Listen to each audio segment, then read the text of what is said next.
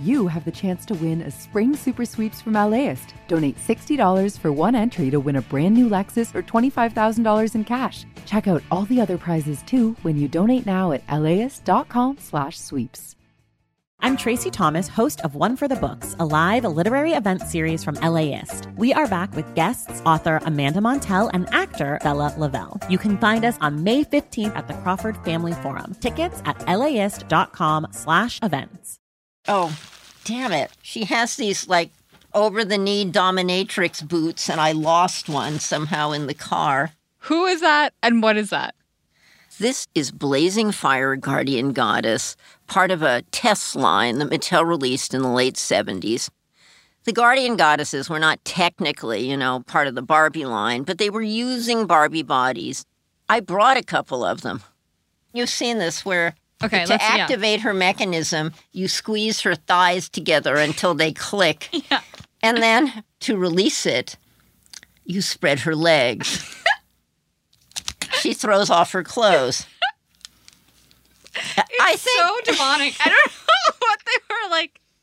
I really I love actually the love this thing. I mean, I think it's kind of cool. No, and I do. I, the, you know, there is something kind of entrancing about the mechanical dolls.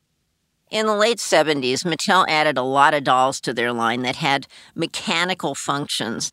They were designed by male designers who thought that girls, like boys, preferred action figures.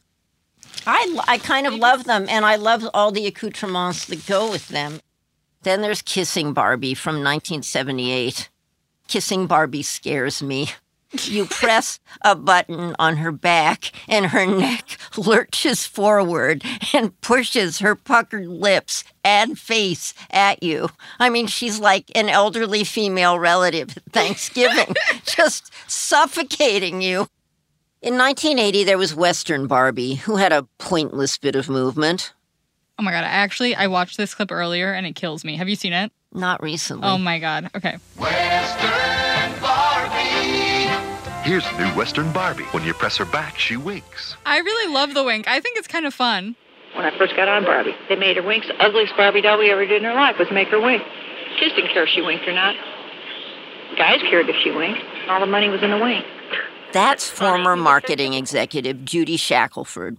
She and a group of women executives who were trailblazers entered Mattel about that time to put a stop to this mechanical madness and get Barbie back onto her tiptoed feet.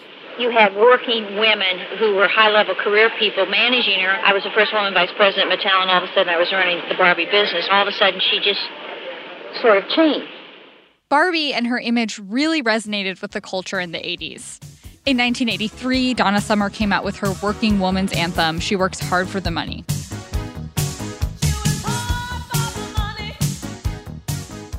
It was a time of Reaganism, dynasty, and those ridiculous shoulder pads. Of course, I really love them. I love shoulder pads. I love too. them because they make my hips look narrower.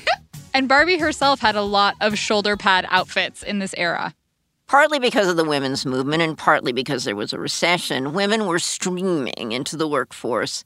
In 1955, only around 35% of women worked, but by 1985, it was over half. Here's Judy Shackelford again. We made her a working woman. She was a day to night. All of a sudden she had many, many more careers. In this episode, as more and more women begin to climb the corporate ladder, Barbie is right there with them. I'm Antonia Cereijido. And I'm MG Lord, author of Forever Barbie, the unauthorized biography of a real doll. And this is LA Made, the Barbie tapes.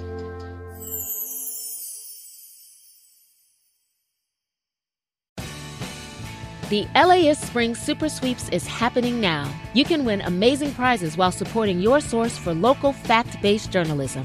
One lucky grand prize winner will get to choose a brand new Lexus or $25,000 in cash. Other prizes include an electric bike from Juice Bikes and $1,000 gas gift cards. Your donation of $60 gets you one entry to win, and the more you give, the more entries you get. Donate now at LAist.com slash sweeps. Hi, I'm Tracy Thomas, host of One for the Books, and we are back for another round. This is clearly an NPR audience.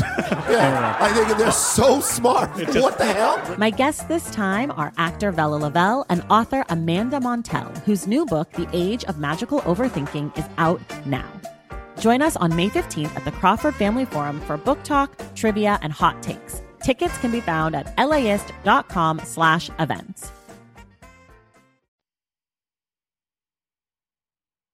Every time we get together, like today, you bring us these incredible wackadoodle dolls and amazing stories about this toy that we all thought we knew so well. Well, you know, with the Greta Gerwig Barbie movie about to debut, I wanted to unearth the tapes I made when I was researching my book. I interviewed dozens of the artists, designers, and executives who created Barbie. And at the outset, I want to acknowledge the work of my colleague Ella King Torrey, who was a consultant on the book and also did some of the interviews. What was going on at Mattel when Judy Shackelford came into the company? As you know, Ruth Handler and her husband Elliot, the founders of Mattel, had left the company in 1975. Arthur Spear was the new head, and he did restore financial stability. But, you know, considering that he was running Mattel, he didn't have a lot of faith in toys. It was his judgment that the future was in electronics and video games which of course it kind of was, just not back then. And that turned out to be, at that time, a real losing bet for Mattel. Mm, interesting. By the mid 1980s, the company was on the brink of bankruptcy. It caused a lot of strife within the company between the divisions, which had been run before almost as a family business by the Handlers. I talked about this with Derek Gable, a toy designer.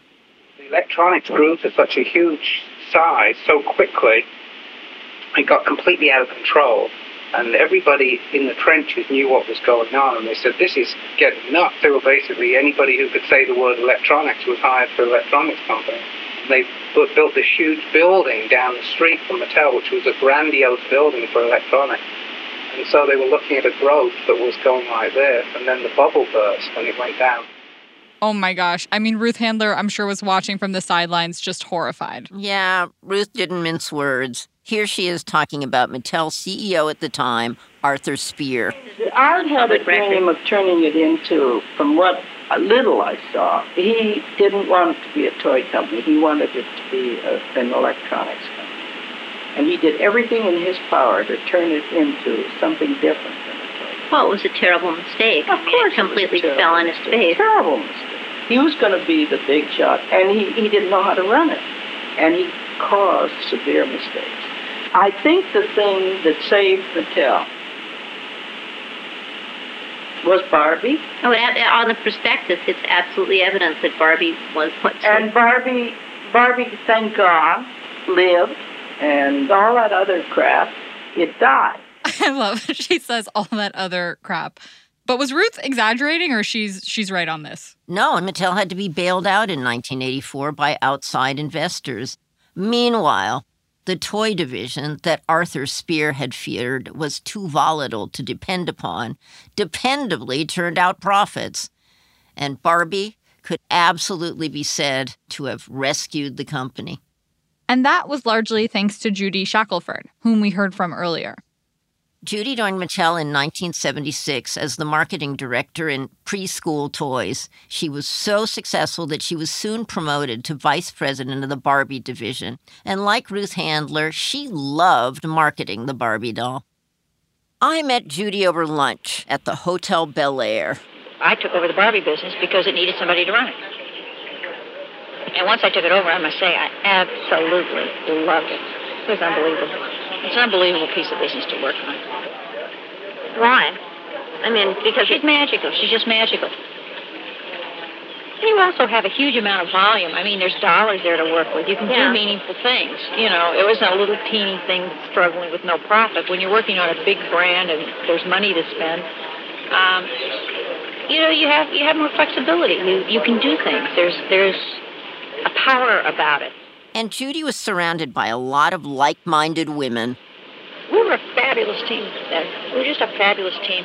There's such energy I mean, you would go into a room in those days, and it was just well, also they're all women too, which I think is really interesting. and powerful women, Yeah. and good women, and creative, and and and vital, and Right. successful. And I mean, women have a touch.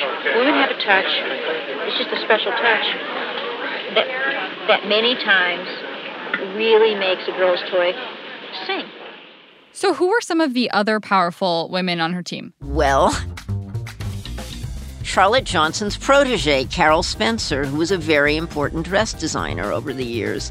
And of course, Jill Barad, who went on to become CEO of Mattel.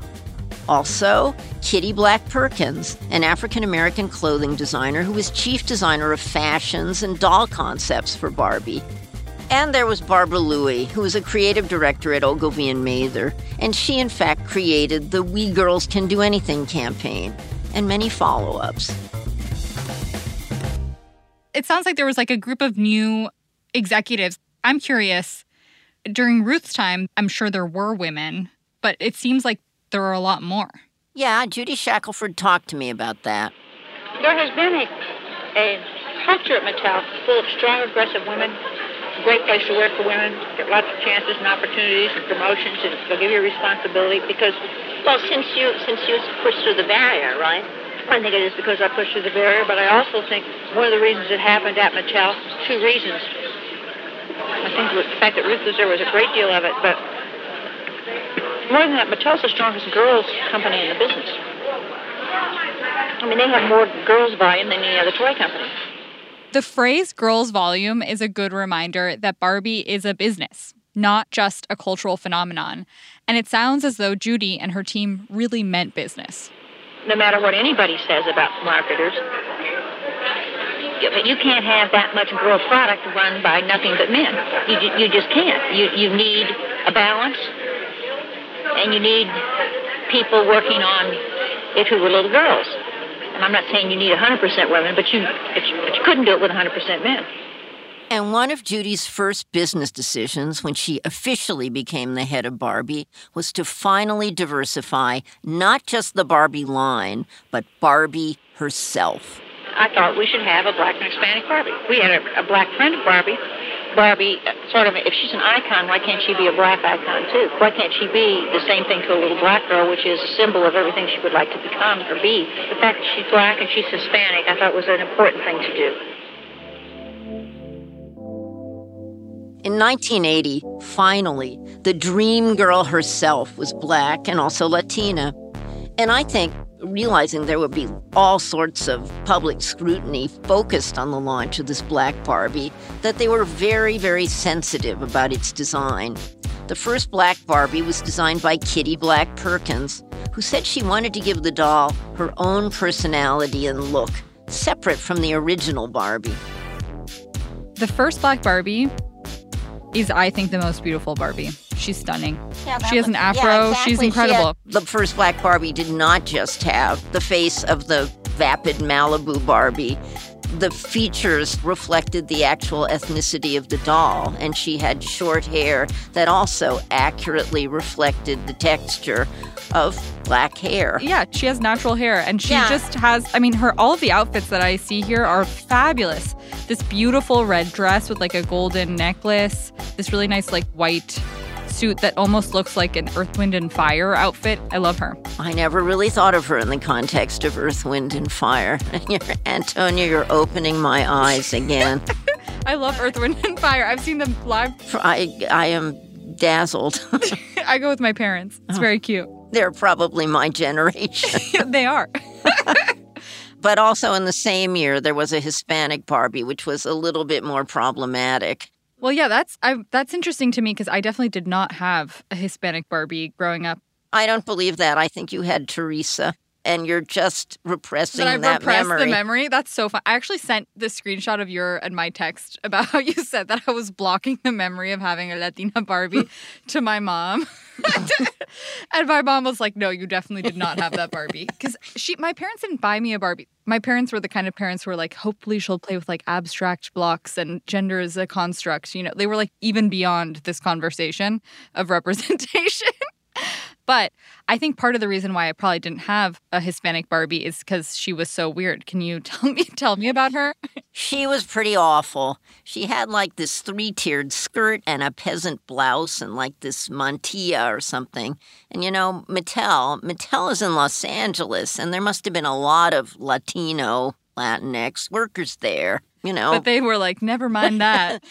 well, it, it was a, a weird kind of othering. She was like the cousin of the Frito Bandito or something. In contrast to the Black Barbie, which was beautiful doll with details that were well thought out. Right. Well, that's that's a huge bummer. Well, you know, I mean, things would get better over time. Yeah, or not. I mean, the reason you and I met was because I did a story about the Frida Kahlo Barbie, and she was like, "Do you know the term yassified?" No, but you can explain it to me. You know, Facetune. Yeah. Okay, so it's like when they've face tuned something, but basically they took Frida Kahlo, who famously like didn't wear makeup and had a unibrow and a mustache and would wear this, you know, was very counterculture, and they made her look like she went to Sephora for an afternoon and someone did her face up, and it was just very disturbing. So I will say Mattel's track record on on Latina dolls still really th- through the floor. I sort of thought she was attractive in that I guess I have a vulnerable spot for yassification. and I definitely know a new word. This change to make Barbie herself black and Hispanic in the context of Barbie's history would ultimately be seen as somewhat like a modest effort to address these very serious complaints that Barbie promoted a white, exclusionary, and impossible beauty standard. Yeah, given it would take nearly 40 more years for two really important redesigns to happen. In 2016, Mattel gave Barbie a much larger variety of body shapes, including curvy and petite. And in 2020, they introduced a much larger variety of skin tones and hair textures. They also brought out more differently abled dolls. What Barbie did do in the 1980s was embrace a new idea of empowerment for little girls. When we come back, we girls can do anything. I'm LAist senior education reporter Mariana Dale. The communities that are more marginalized or that do not have access are the ones that are in most need. I help families understand, navigate, and engage with the forces that shape education from kindergarten through high school. How do I explain to my daughter that the same day you got to celebrate a birthday, you got to celebrate the day your mama left? And I make space for students to tell their own stories. LAist, independent journalism, fact based journalism. Start your Saturday with something that will grow your kiddos' brains and get their creative juices flowing. Join us at LAist for a morning of multilingual story times, interactive performances, art making, and lots of kid fun. Bring the whole fam and join us for a super fun Saturday at LAist in Pasadena on June 1st. Tickets at laist.com slash events. See you there. In 1985, Barbie's advertising began to revolve around a new slogan We girls can do anything. Let's listen to the first commercial in that series. A moving commercial, which begins with a working mom arriving home and handing her daughter her briefcase. You know it, and so does your little girl. We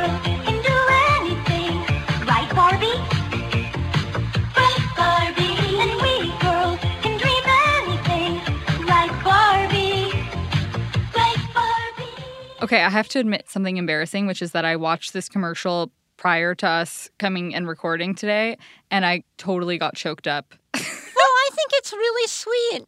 I think it's very tender. You know, I'm cynical to my core, but you know, there's something pretty moving about thinking of little girls imagining that they can be anything. The lies we consumed. MG, this was a campaign written by an advertising executive that you mentioned earlier named Barbara Louie. They wanted to express that expansion of the women's world. And We Girls Can Do Anything was putting that together in a way that was as affirmative as I could be. And if, and if you really want to get down to the most basic aspect of how it came out of me, it was something my mother always said. She always said. You can do anything. I mean, but I'm very proud of it because I think it's a very pro-social and a very uh, real statement for little girls that the girls of that period could take with them into their adulthood. We Girls Can Do Anything was a slogan that wasn't just used for Barbie's many career options. It was also for the fun stuff. Since it was the 80s, of course, there was an aerobics option. This is hot stuff, Skipper. Barbie Sold separately. We girls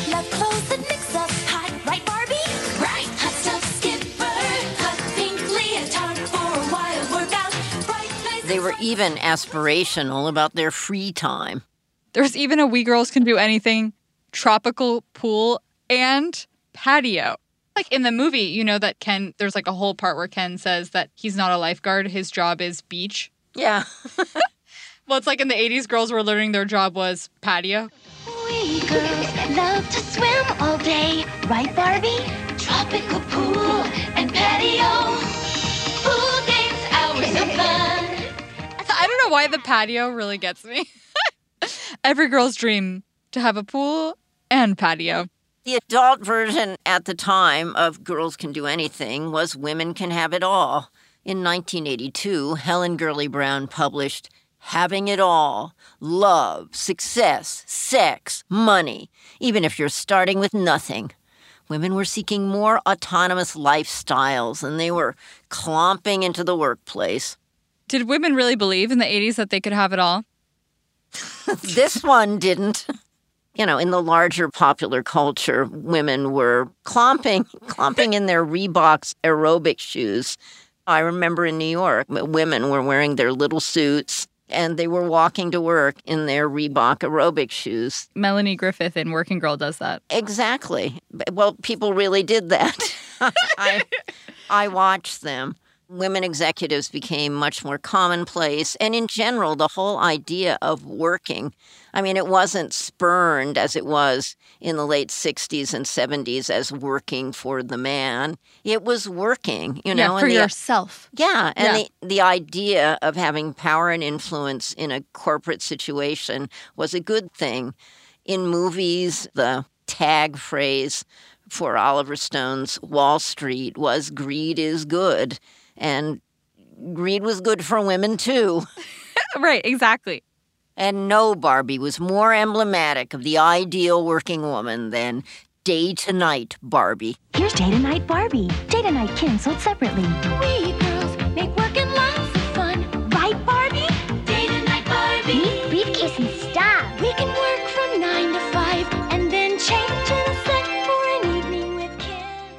just to sort of contextualize it, while all of these things were going on in the business world, over there in the ivory tower, gender theorists in the late 80s and 90s, like Judith Butler, were coming up with a theory that I think is is very widely accepted today, but but was actually something debated. And it's the idea that gender isn't necessarily an essentialist thing, but rather it's a socially constructed thing. It's the idea that gender is a performed identity. You perform femininity, you perform masculinity.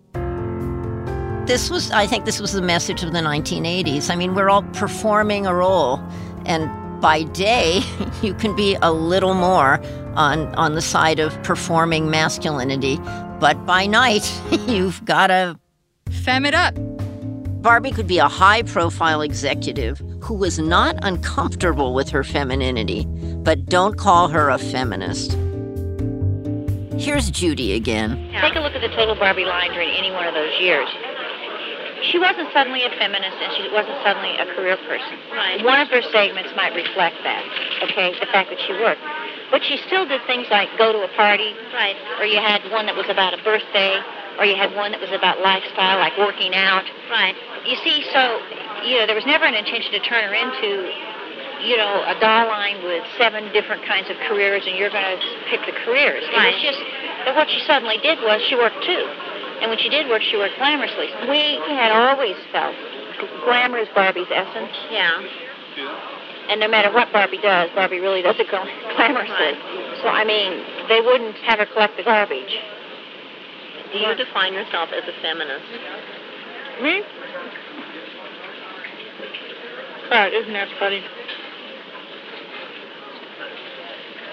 That's a hard question for me.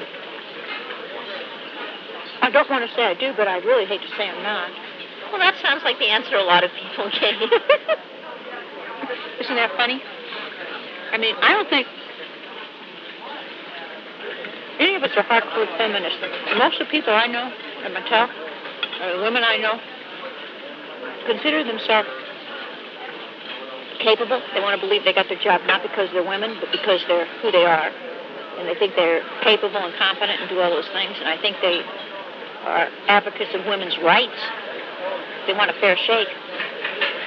But um, I don't think anybody's exactly a, uh, you know, carrying signs in Washington type of people. Yeah. They're all too busy doing their job. the distancing from the stigmatized idea of a quote feminist unquote suggests that it's a caricature of a man-hating feminist in Birkenstocks from 1968 or something. I kind of find those people highly inspiring, but in the corporate world, maybe that didn't play. And in Forever Barbie, you also say that the word feminist isn't quite right for Ruth Handler, Barbie's creator. Ruth Handler absolutely distanced herself from the word feminist. Let's remember that Barbie took a lot of flack in the early 70s from feminist groups who protested against her. They leafleted against Mattel at the toy fair. There were chants of, I'm not a Barbie doll, at equal rights rallies. I'd guess that the term feminist was as welcome at Mattel as the term Barbie doll was at feminist gatherings. The word feminist has been demonized for decades. It's still a fraught term. It means different things to different people. There was a Pew Research study as recently as 2020 that found that 80% of Americans support gender equality, but only 61% of women call themselves feminists and only 40% of men. So, Ruth Handler, feminist or not, what did she do after leaving Mattel? Well, Ruth tried to retire, but it didn't stick. I mean, she was a brilliant marketer, and she saw a need that she could build a second career around. She founded a company called Nearly Me, which made a more lifelike breast prosthesis for women who, like Ruth, had had a mastectomy. Ruth had been forced out in the 70s, but by the time you had published your book in the early 90s, Ruth had already been pretty much fully rehabilitated within Mattel.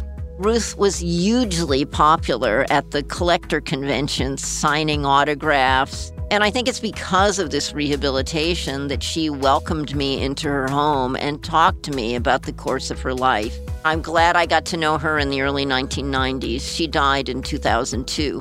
But as Tom Kalinske told her, Barbie would outlive her, and Barbie's gonna probably outlive you and me. MG, you published your book in the early 90s, right after the most popular Barbie ever, still to this day, came out.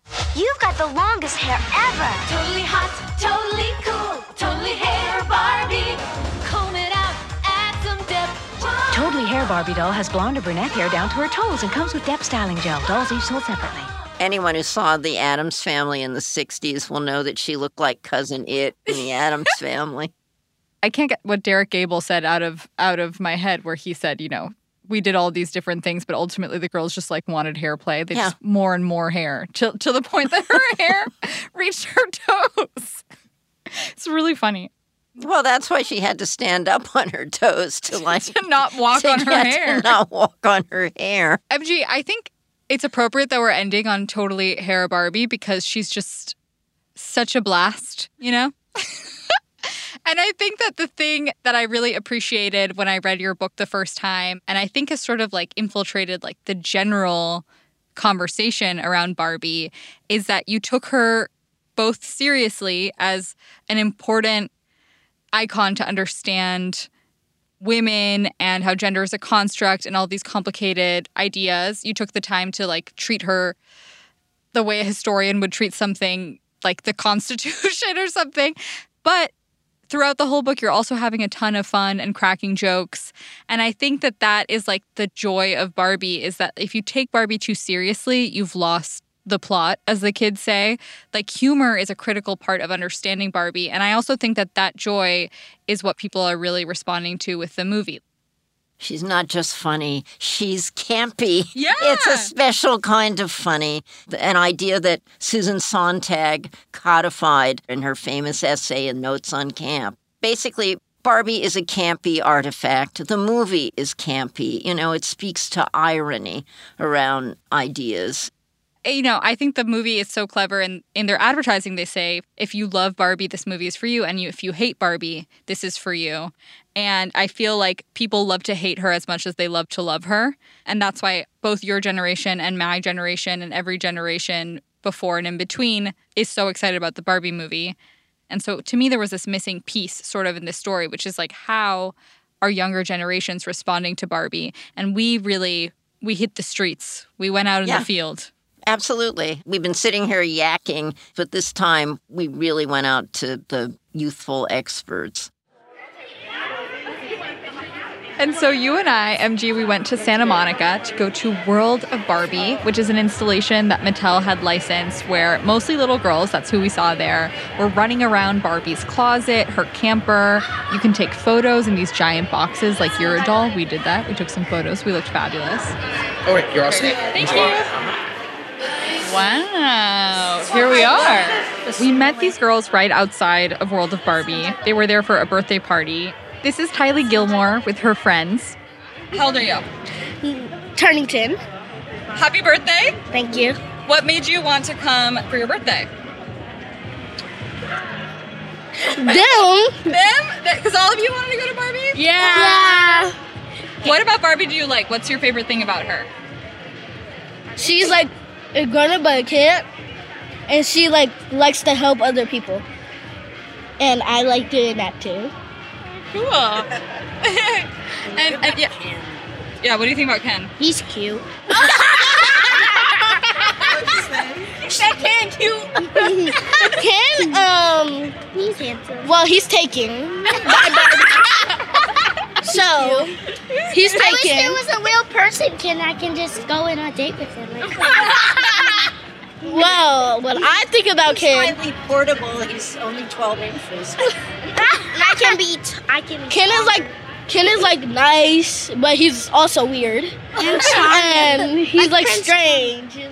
I love that you kept asking all the little girls about Ken. You know, MG, one of the questions we set out to answer in this podcast series was why is Barbie still such a hugely popular doll, truly an icon, more than 60 years after being introduced? And I think after listening to those little girls at Barbie World, I kind of get it. They were talking about their dolls just the way Ruth Handler predicted that they would. Here's how she described her original concept for Barbie. I think Barbie was great because Barbie could be anything a child wanted her to be. Mm-hmm. And there is no way that I can say what single thing contributed. It was a combination of good marketing, good design, and filling a consumer need that mm-hmm. was very much needed, giving the child a prop for Right. projecting herself. Isn't that what we heard those kids doing? They're really projecting their own narratives onto the dolls. I might add, you know, the same thing goes for the people who really hate Barbie. Barbie, essentially, is a Rorschach test, and adults and kids see whatever they want, project whatever they want onto that piece of plastic. That's like the beautiful thing of Barbie is just like as long as there are kids with imaginations that can project their ideas, I mean, she's always going to be relevant. Barbie can be anything except obsolete.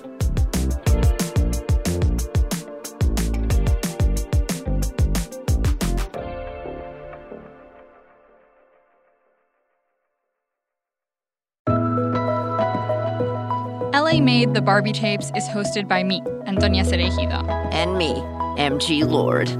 The show is a production of LAist Studios. Shana Naomi Krochmal is our vice president of podcasts. Catherine Mailhouse is the director of content development. Our producer is Minju Park. Shelley Lewis is our writer and editor. Fact checking on this episode by Sarah Burnett. This episode was sound designed by Minju Park. E. Scott Kelly is our mix engineer. Jens Campbell is our production coordinator. Sarah Burnett and Ali Bianco are our interns. Our website, laist.com, is designed by Andy Cheatwood and the digital and marketing teams at LAist Studios. The marketing team at LAist Studios created our branding. LA Made, The Barbie Tapes is a production of LAist Studios.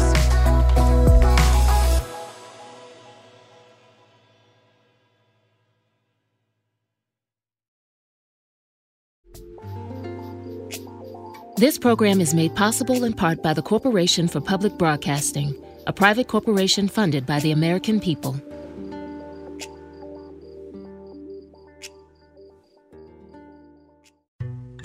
As a farmer's son from a desert region in California, J.B. Hamby thinks a lot about water. I spent a lot of time digging up history, particularly about water, which is the origins of the Imperial Valley.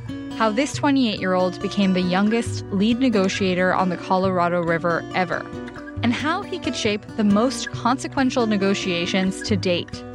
Listen to Imperfect Paradise, the Gen Z Water Dealmaker, wherever you get podcasts.